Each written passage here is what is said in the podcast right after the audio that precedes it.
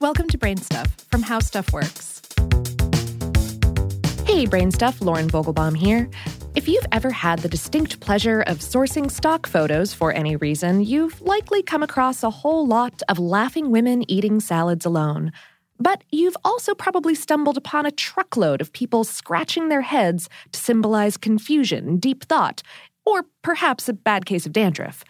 Scalp dryness aside, how exactly did the head scratch come to symbolize intellectual processes?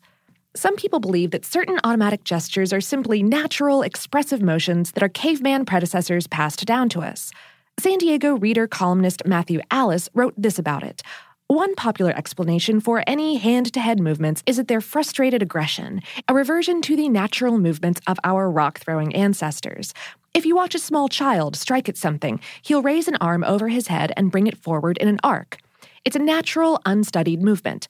Not much finesse, but for a caveman, it got the job done. Alice also pointed to a possible anthropological explanation for head scratching.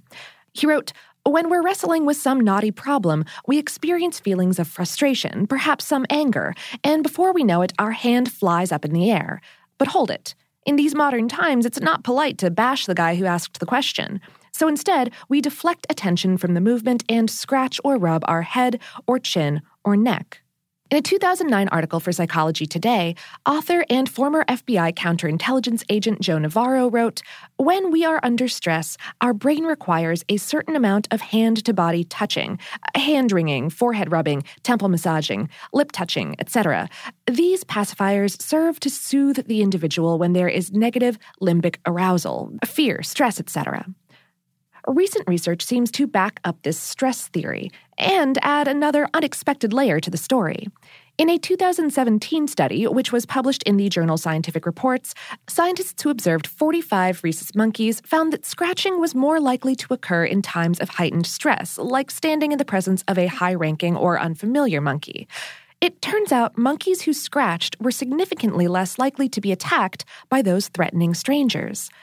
Lead author Jamie Whitehouse said in the study as scratching can be a sign of social stress, potential attackers might be avoiding attacking obviously stressed individuals because such individuals could behave unpredictably or be weakened by their stress, meaning an attack could be either risky or unnecessary. And meanwhile, itching is still a pretty mysterious phenomenon to scientists, but recent research suggests the tickly sensation isn't necessarily a mild form of pain, but its own distinct occurrence caused by a molecule that sends a message from the heart to the spinal cord. So, while there's no single explanation for this head scratcher, you knew it was coming. It appears that acting out your anxiousness with this stereotypical tic could keep you in the good graces of others.